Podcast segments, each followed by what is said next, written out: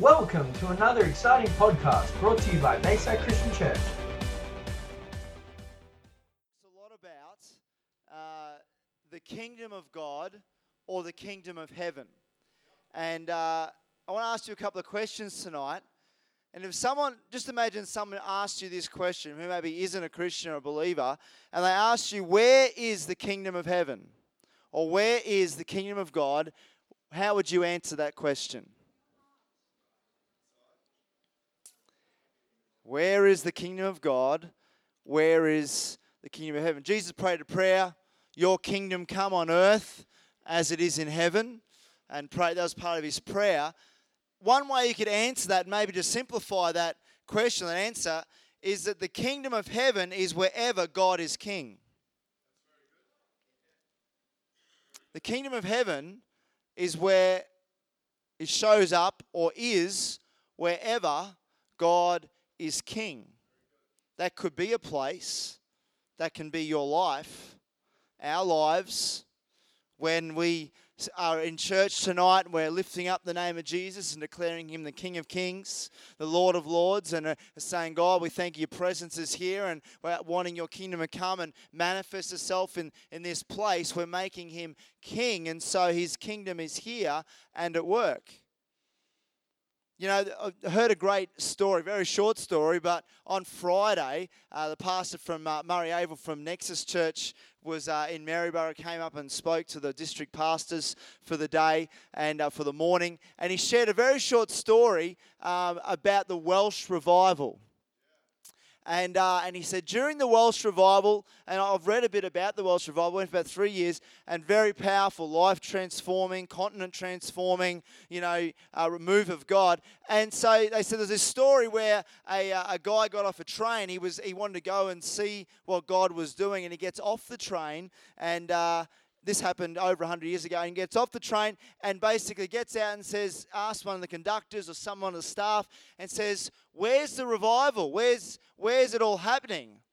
And all he said is just walk around the other side of the station and the presence of god will draw you to himself. So that's all you have to do. He said when you get around the other side there the presence of god will draw you and it'll just lead you to the revival. I remember um, more recently, uh, in Lakeland, there was a move that got about 10 years ago. And I remember um, it was Lakeland's a city in Florida, and um, they had these meetings happening with people. And I remember people were driving there from around America. And I read several articles where people were interviewed, and, and they said they were driving. They, they were driving all the way there to they knew where it was, and they said it got to a point where they got on the outskirts of Lakeland, and they said it was like you drove, you like you drove through an invisible wall, and it's like you, you drove along, you could feel yourself drive into the presence of God. There was like there was like this surrounding tangible presence that was resting over the place. It was tangible. It's the kingdom of God being established. Back to the Welsh, Welsh revival. Another story about that is that um, I remember that many, many people were getting saved and, and surrendering their lives to Jesus. And many of these uh, people were coal miners, men who worked in coal mines and, and all that kind of stuff. And it was, you know, terrible work and all that. And they used to use donkeys. They didn't have, like, you know, all the equipment they had these days in mines. And they used to have donkeys that would cart the coal and machinery and equipment up and through the tunnels and all that kind of stuff. And so they'd have these donkeys with carts and all that. And these men were coming to the, to the revival, and, you know, hundreds of them and they were giving their lives to Jesus. And when they were giving their lives to Jesus, the whole lives were getting cleaned up. In other words, you know, they didn't they stopped swearing and, and they stopped doing this and doing that. And there was this incredible transformation in that in that revival that all the pubs were emptied. No one, no one. They just went. They said it's shut, shut down. All these pubs are shut down because everyone just wasn't hanging out there anymore. Because God was moving, and it, and so the story goes all these coal miners were getting um, saved and coming to God and surrendering their lives to God, and they stop swearing and they go back to work to work in the coal mines, and they give commands to the donkeys, and the donkeys didn't obey them because they couldn't understand them anymore because they weren't swearing anymore. True story because they must have been swearing so that's what the donkey understood. And so they could have had to retrain the donkeys to listen properly or whatever happened, but there was such a transformation that it put a halt to work. We need to make room and hunger for God more and more and make room for God's kingdom in our lives. I can remember years ago when I was younger, always, and I still do have a hunger for God, a hunger for God to move, His power, for people to be healed and set free and changed, but believing that God can do it in the hundreds and the thousands and miracles and can happen anywhere. And I can remember when I was about think about 17, 18, 19, something like that. And, um, and I can remember when the stage in this church was over here on this wall, and we'd walk in from that door, and that was the back of the church. And uh, I can remember we, on a Friday afternoon, we started to have prayer meetings as young people. And, uh, and, we, and it wasn't just our church, it wasn't a massive number. There was 20 or 30 of us, and there was some from the Baptist church and other churches. We all gathered here, uh, we'd, we'd finish school. Some of them come from school or, or whatever we were doing. And about 3.30, we, um, we would gather here and we didn't have a band playing or anything like that. I'm not even sure we put any music on. I can't remember now. But we just started to pray, and we'd pray for t- one hour, two hours, two and a half hours, and there was such. And so we'd be praying in a group, and the power of God would just show up every Friday afternoon. And so there's people just shaking under the power of God, falling under the power of God, just standing there praying. On Troy was there, and I think Aaron, where are you, Aaron? Where are you? You're, oh, you're hiding. Oh, hello. How are you? Hey, were you there? You weren't? You should have been. And so, hey, no, well, yeah, you were alive. It's okay. And so, and so, um, you were home doing homework or playing computer games or something. And so, um, and so we have these incredible prayer meetings, and, so we were incredible times in God. And so we're just young, we didn't have it all, you know, work it all out. None of us were pastors or leaders or anything really. And so then people start prophesying over each other and words of knowledge, and people getting healed. And I can remember a couple of people were walking past the church, young people, and they walked in off the street hadn't walked into church before. They walked in because the Spirit of God drew them into the building. They walked straight in and they surrendered their lives to Jesus while we were praying. And so that that was to us that was normal. There was this there was this powerful thing happening in our youth and our young people that was that it overflowed. And I was talking to kids the other day about overflowed into Saturday nights at youth and and the incredible power of God just showing up. And and uh, and we were talking about this the other day that we can all those people were at those meetings on that Saturday night. Oh, we can't think of hardly any of them that aren't following God now with all their hearts still to this day. And so, and that's, and we real, and there's something when you encounter the power and the presence of God in a real way and are touched by Him, it changes you. It changes you. It's, and it's like, and I can, all these people, all, some are here in this church, and others are all over the place, all over Australia, and, uh, and they're still following God with all their heart. I still see them and talk to them and on Facebook and things like that, and they're still following God because something happened when you encounter the presence of God. And I want to stir you tonight that we, you know, I believe there's a stirring in people's hearts to hunger for God again.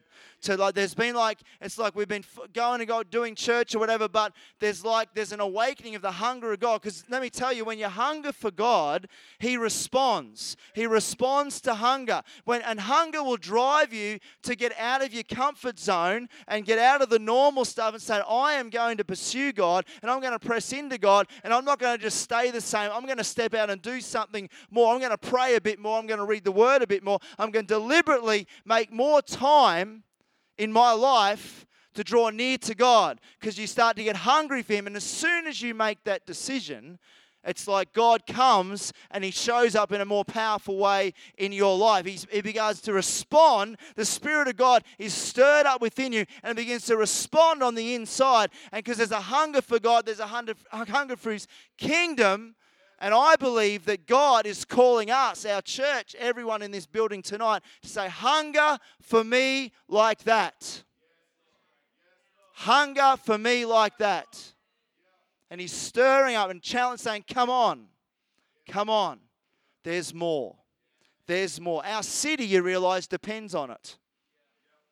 Because they're, they're not the ones hungering for God when we hunger for God and when the kingdom of God is revealed, not just in this building and it is often every Sunday and that, but it's going to be revealed in your life up the street and in your workplace. And when it's revealed in a greater way, they're going to come. And like we were just sitting in here praying, now the Spirit of God drew people off the street. And there's people walked in over the last few years have, have walked in, been walking past church on a Sunday. I've talked with them and they just they walked past and thought, I just need to go in there. And they just they just turned around and walked into church, and next minute they're at the altar giving their lives to Jesus. And, and so the Holy Spirit will draw people when we are hungry for Him, when we are praising Him, when we are honoring Him and lifting up His name, when we're saying, Let your kingdom come on earth as it is in heaven, and He will draw all men unto Himself. So, what is the kingdom of God? The kingdom of God is a spiritual kingdom that manifests or reveals itself in the natural here on earth. You enter into the kingdom of God by being born again or through salvation. So, giving your life to Jesus, when we ask people, you know, do you want to give your life to Jesus and make him Lord of your life? You ask him into your life, you're actually entering his kingdom. You're entering into the kingdom of God. Jesus revealed the kingdom of God wherever he went. So you get a picture of what happens in God's kingdom by seeing what Jesus did. So if you want to understand, and I'm going to read a few things that you want to understand, okay, what is the kingdom of God like? What does it look like? And, and how does it happen? And, and what does that kind of mean? Well, if you read the Gospels and see what Jesus did, he actually revealed the kingdom wherever he went. He showed people what the kingdom of God is like. He showed people what God is like. It says he, you know, Jesus brought hope to people. He spoke with wisdom, power, and authority. The kingdom of God carries authority, it carries power, and it carries wisdom. He healed the sick. He cast out demons. He showed there's authority over darkness, there's authority over the enemy. The kingdom of God has much greater authority than the kingdom of darkness. It's a kingdom of light, the Bible says. He cast out demons, he raised the dead. He met physical needs like hunger. He, multiplied food and fed 5,000, 4,000. He, he could do whatever he wanted to do. He, he, he um, hung, the people that were hungry, physically hungry, he met those needs. He loved people unconditionally. The kingdom of God is a kingdom that loves people unconditionally. Whosoever may come whosoever may come. It doesn't, it doesn't matter, you know, there's no, oh, if you've been good or you've done this or ticked these boxes, we might let you in. No, who, whosoever. Whatever condition you're in, you may come. He confronted sin. He challenged sin. He just didn't kind of go, oh, yeah, you, you, you know, he confronted sin. He said, look, there's some sin in your life, and he loved people, but he confronted it, and he said, you need to deal with that. He just didn't let people just, just go and live this. He challenged it. They still had to make a choice, but he challenged it because he knew the consequences of the sin and he didn't want them to go down that path. He said, Come into my kingdom, a kingdom of light. So he challenged sin. He had authority over nature. Remember, he's in the boat disciples are panicking, think we're all going to die, and there's big waves and there's a storm, and hopefully we get one tonight. And Jesus, and Jesus is looking out over the waters, and he's like, "What are you waking me up for?" And he said, "We're heading the other side," and he's like, "Just be still." It's just still, and, and the disciples are like, "Oh man," like, like he's, and they were afraid. The Bible said, because like he just spoke, and the waves obeyed him, the wind obeyed him, the storm obeyed him. He's revealing the kingdom. He revealed the love of a heavenly father. He showed people because they, you know, they were fed all kinds of things what God is like. Or God's there to judge you, God's there to hurt you, punishment for sin, and all this kind of stuff. He just revealed that God, He's a judge and all that, but he, but he basically said, I'm going to, you know, in the end, He paid the price for all our judgment and all our sin, and He just showed people that God is a loving Father. And he said that if you see me, you've seen the Father. And Jesus loved people unconditionally wherever he went. And Jesus made it very clear that the kingdom is available to everyone. Jesus made it clear that just as the kingdom was revealed through his life, it can be revealed through our lives as well. And the Holy Spirit was poured out, and you know, the purpose of that was they were the Holy Spirit came upon them to reveal the kingdom. And then they went out and did what Jesus did. They preached the kingdom of God. They preached about Jesus and about salvation. They healed the sick. They raised the dead. They, they did all that kind of stuff. They revealed the kingdom and, and it's not changed. And so when the Spirit of God comes upon you, and the Spirit of God, the Holy Spirit that lives inside of you, He's there for you to reveal the kingdom. The kingdom is revealed wherever Jesus is king. The kingdom is not revealed if Jesus isn't king. Sometimes you get a kingdom that's a bit watered down or a bit confused or just has no power. The kingdom of God is revealed, really revealed, when Jesus is king of that person's life. Matthew 13 44 to 46 says this The kingdom of heaven, Jesus spoke all these parables and tried to say, This is what the kingdom of God is like. The kingdom of heaven is like a treasure that a man discovered hidden in a field. In his excitement, he hid it again and sold everything he owned to get enough money to buy the field. Again, the kingdom of heaven is like a merchant on the lookout for choice pearls. When he discovered a pearl of great value, he sold everything he owned and bought it. And so, this is Jesus is trying to paint a picture here. This is what the kingdom is like. He said, The kingdom of heaven is like, you know, who likes treasure hunting? Who's ever found anything? No one. Okay. Oh, Doug has. Okay. I went gold panning once and found like four bits when I was about 12. You can hardly see them. Put them in a bottle. think I still got it somewhere. Thought it was like I was a millionaire. And so, um, and I wasn't. And so, who watches that show, Klondike Gold Fever, on Monday nights? It's only us. Oh, you're, mi- you're missing out, I'm telling you. 8.30, you need to watch that tomorrow night. Anyway, these bunch of guys looking for gold, and they're search, they're digging up. They've got their like patch of ground, and uh, they've got their, you know, their what do they call it? I can't remember. There's a thing they pay for it.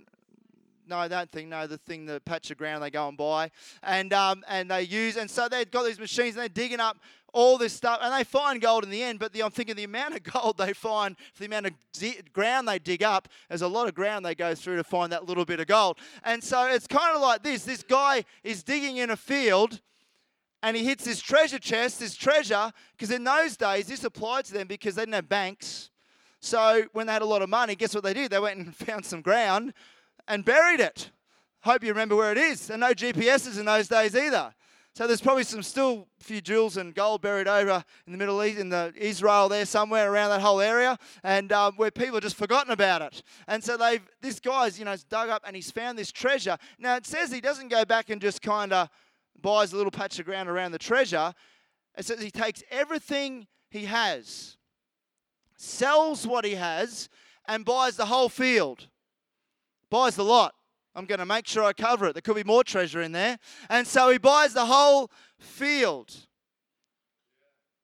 The treasure that he found was so valuable that he sold everything he had to buy the field the treasure was buried in.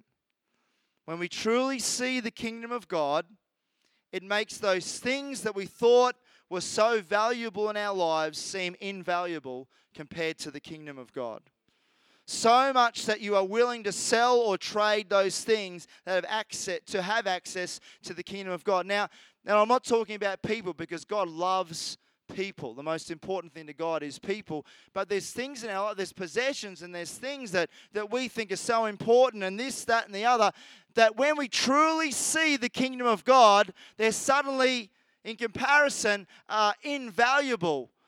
And we say, and we say, the kingdom of God you know, that's what I need because these possessions are going to just, they're not going to last. When I, when I die, they're staying here. But the kingdom of God is eternal. It will last. It makes it much more important, much more valuable. The kingdom of God also is something that will uh, t- um, touch and change multiple thousands of lives through my life if it's at work through my life. And so my possessions can't do that. And so suddenly this, this picture is like compared to, you know, the kingdom of God, these things that you think are so important, they need to be put aside. He's not literally saying you have to sell them or do whatever, but he's simply saying they need to be put aside. That needs to be laid down. And my kingdom needs to be lifted up. In other words, Jesus needs to be king, not your possessions, not your business, not your job, not even your family, but it comes a very close second. But Jesus needs to be king. Everything, in other words, needs to be put in right order. Because when you do, the Spirit and power of God flows through your life. The kingdom of God carries authority, power, wisdom. And every decision you make and every conversation you had is going to be a benefit to your life because Jesus is king. Every decision you make in your workplace will benefit your whole workplace because Jesus is king and the God's wisdom will be there and everything. When God when Jesus is king, the word of God becomes priority and the word of God gives you wisdom and, and gives you the, the knowledge and you know what to say and you know what to do. And so everything you do and the way you live and the way you act actually flows through your life and your life becomes beneficial to not just you but to everyone else around you because the kingdom of God is being revealed. The kingdom of heaven is like a treasure, the Bible says, speaks about it's a treasure to us. So I want to ask you a question what is God's treasure? If the kingdom is our treasure, then what is God's treasure? We are. We are. We're God's treasure. You're his treasure. Like we like to us, this kingdom of God is so valuable and so incredible and and and, and you know, Jesus must be king and he's like our treasure. But to God, if you flip that around, you are that valuable to Him that He would go and buy the whole field to have you. Because you are His treasure. In Matthew 6 21, it says, Wherever your treasure is, there the desires of your heart will be also. Wherever your treasure is, is that in Jesus? Is that in the kingdom? Or wherever your treasure is, if it's caught up in your possessions or your or someone's workplace or their job or whatever it is, and we can see it, and you would know people that, you know, are caught up and they maybe don't know about God's kingdom. They don't know about God, but you can see their lives are caught up in this thing, and their whole world revolves around this. And if that falls apart, then their world falls apart. You know, the great thing about Jesus as King in the kingdom of God, it's a kingdom that will never ever fall apart. He's not, he's not going anywhere. He's dependable and faithful and he's trustworthy and he's already won the victory. The future, the end is what we already know the end. He rules and reigns forever and ever and ever for eternity and he's not going anywhere. And so when you make Jesus king, it's, it's king forever, it's dependable. The kingdom of God is revealed through our lives when Jesus is king of our lives. There are other things that want to be king of our lives as well. And we, there's a struggle that goes on, and we'll talk about this for a moment. There's a struggle that goes on in our lives because other things in your life want to be king. Who understands that? And so, you know, you could struggle. One, one of them simply is sin. Sin wants to be Lord of your life and doesn't want Jesus to be Lord of your life. Your sinful nature, that thing where the way you used to live before you knew Jesus, it's like the Bible says to for that to die in your life because if you don't kill it, it will keep trying to come back and be king. It'll keep trying to come back and cause you issues and try and say, no, get, Jesus shouldn't be king.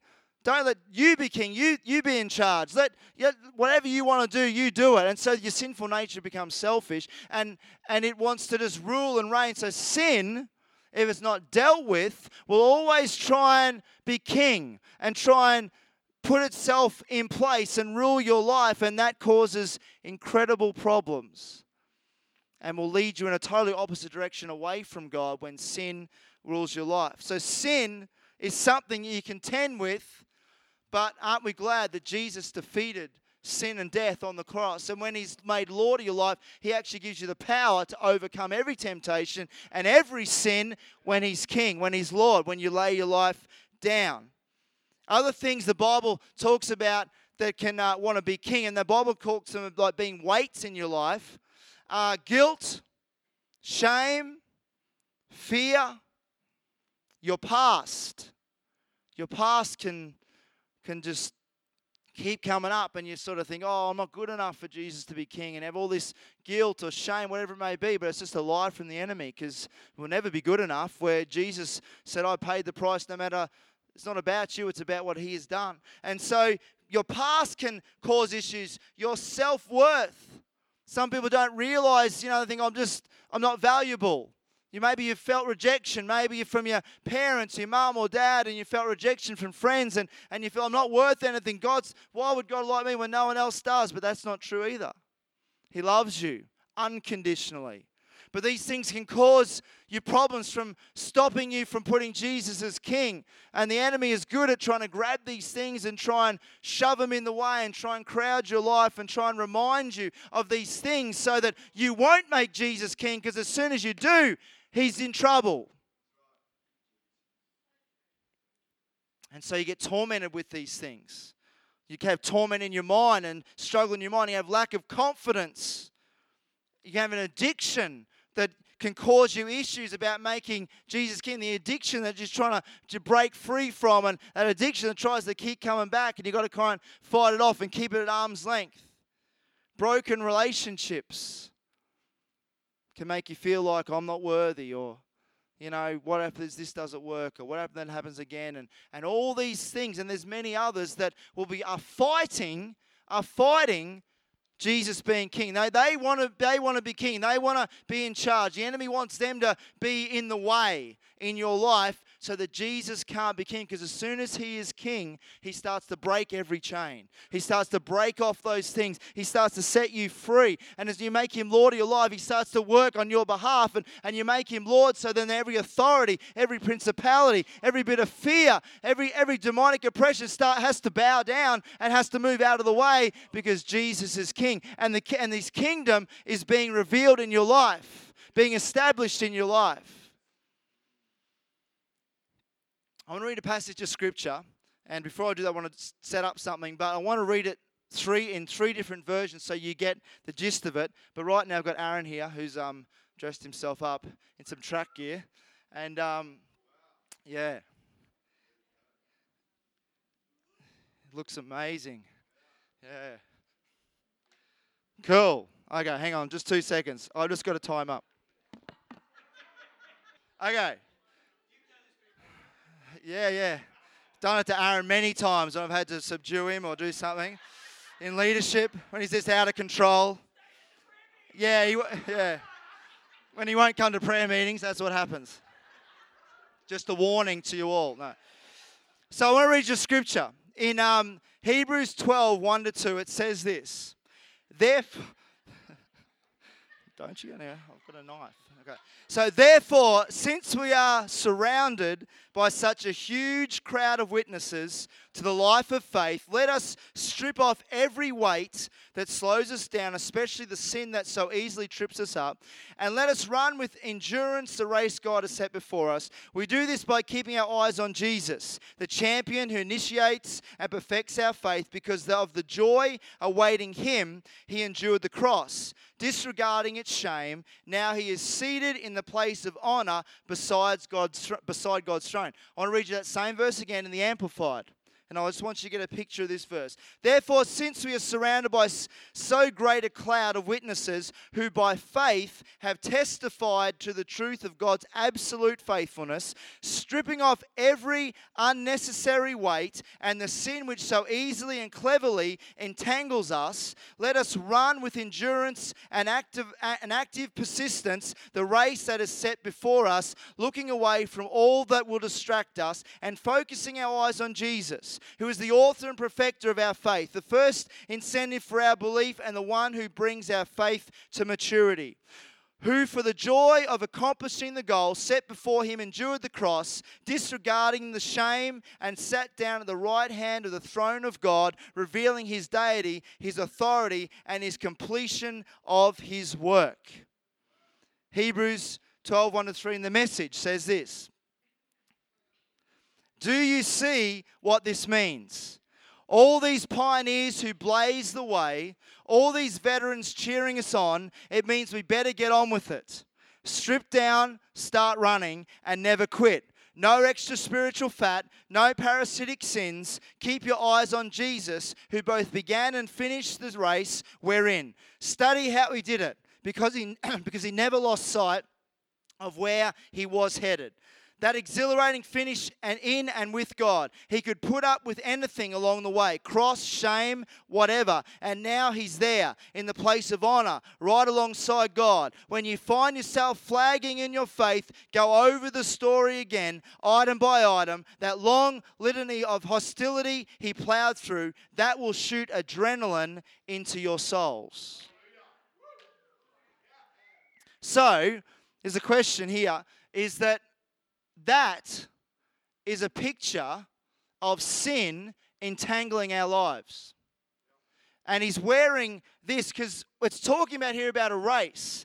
And when it says to strip down and, and take off the weight, it's talking about, you know, when a runner has their running clothes on underneath, but they want to stay warm. So they have their tracksuit pants on or their jumper on or whatever, and they might have a hoodie on or whatever they want to do. And uh, on his head, we won't put that on, it's okay. And so and so he, you know, and so there's a picture of like, but before they run, they don't go running in their tracksuit pants or their or their jumper or whatever they're going because it slows them down. And they're not gonna like, can you run over here, please? Just come on. Yeah. No, you gotta. No, the word of God says you gotta run. So can you run? No. Okay. Why can't you run? You're tied up. What? How that happened? Oh, someone told you. Okay. who did it? Come on, who did it? And so it's a picture. See, I want you to picture this for the sake of this illustration. God's kingdom is over here. And Jesus says, I, I, want, I want you to make me Lord of your life. Come to me, Aaron. Come to me. And he can't. Why can't he? Because he's entangled with the sin. So he has to get rid of and untangle that sin. He needs to get rid of that. And, he, and, he, and he's not going to run effectively with all. No, you have to wait a bit long. And he's not going to run effectively. It's another hour to go. And so he's not going to run effectively without with, with that stuff on there. Now I want you to read this scripture because God wants to help us, okay? Hebrews 4:12 says this, well-known scripture, for the word of God is alive and powerful. It is sharper than the sharpest two edged sword, cutting between soul and spirit, between joint and marrow, expose our innermost thoughts and desires. When you speak the word of God over your life, it begins to break down the things, the weights, the guilt and the shame. You get truth into your life, and it starts to destroy the schemes and the works of the enemy and the lies of the enemy and the words that have been spoken over your life. It begins to destroy the works, and it's sharper than two edges, two, any two-edged sword. This is a one-edged knife, and what it does, it cuts through. It cuts through. Eh, it's a sharp knife, so be careful. And so, and it cuts through.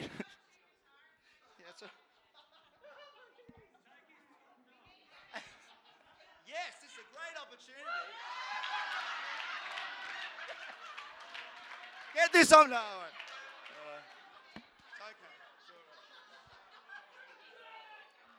And so,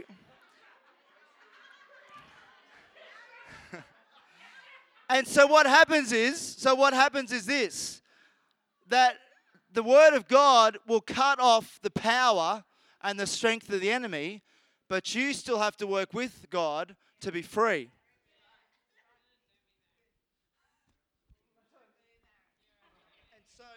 And so now you can actually get out. With one cut of the Word of God, he can be free. Where are you going now? Oh, oh, I'm a fisherman. I'm used to filleting fish. Now, can you get out of that? Oh, look at that. One cut and you're free. So the sin, so the sin has been untangled, so which means he can move into a position himself to say, Jesus, be Lord of my life. And then he wants to run, so he gets rid of the weight. He hasn't got track gear on, but he can get rid of the weight, which he's getting rid of now. And so there's other things that can weigh you down. The sin, but there's other things that can weigh you down. And the Bible says, get rid of them, throw them off, get rid of the weight so you can run so you can run. One version said, get rid of this, the, the fat, the extra stuff you don't need in your life. Get rid of it. I'm not saying that about you, Aaron. It's okay. It's, he's got, it's okay. We're in, it's okay. We're in church. We made sure everything was worked out beforehand. You, my rope's destroyed. That was a good piece of rope, but now it's Anyway, thank you, Aaron. Let's give him a hand. Can I have the, can I have the worship team come on up? Come on up. Just stay here. Do you understand what I'm saying? Do you understand what I'm saying? The word, the power of God will help you to be free from the stuff that tangles your life you know, and there's a, there's a couple more things you could say. The rich young ruler, the story where the rich young ruler went to Jesus and, and said, you know, he said, what do I do to have eternal life? And, he, and Jesus goes through, we got the Ten Commandments, all that stuff, and he's done all that stuff. And then Jesus goes to the very thing and pinpoints to his life and says, Well, you need to get all your possessions and you need to sell them and give the money to the poor. Now, he wasn't saying that means that we all have to do that, but for him in particular, that was the thing that was going to stop him putting Jesus Lord of his life. Because the possessions were the most important thing. And the Bible says, it's a sad line, it says, At this the man's face fell, and he went away sad, for he had many possessions. He couldn't do it. And Bible doesn't talk any more about him. What happened? I hope that he did do it down the track. And then you see the contrast of Zacchaeus the tax collector who's up a tree and Jesus meets him and says, I'm coming to your house for dinner. They have his conversations going on at his house. And all of a sudden, after this conversation and whatever Jesus was saying, whatever Zacchaeus was listening to, and he suddenly stops and goes, Look, he said, I've cheated people. I've done this, I've done that. And he loved money. He loved money. He loved possessions. And he said, I'm going to give back four times. And he suddenly said, complete contrast. He said, Jesus, the kingdom of God is the most important thing. And I am going to just get rid of whatever I have to get rid of to make that the most important thing. When Jesus called the disciples, called Peter, Andrew, James, and John to follow him, they're down at their boats, they're mending nets, they're throwing nets, all that stuff. And Jesus, come follow me. And the Bible says they left everything at once and they left what was there and they said, this is a rabbi, this he's calling us for a reason. We've got to go follow him. And they laid aside what they had to lay aside because suddenly Jesus was the most important thing. Why don't you stand to your feet tonight?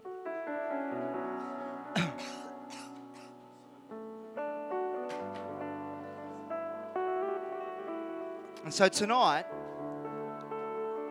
before we finish, I want to ask you a question. What is the most important thing in your life?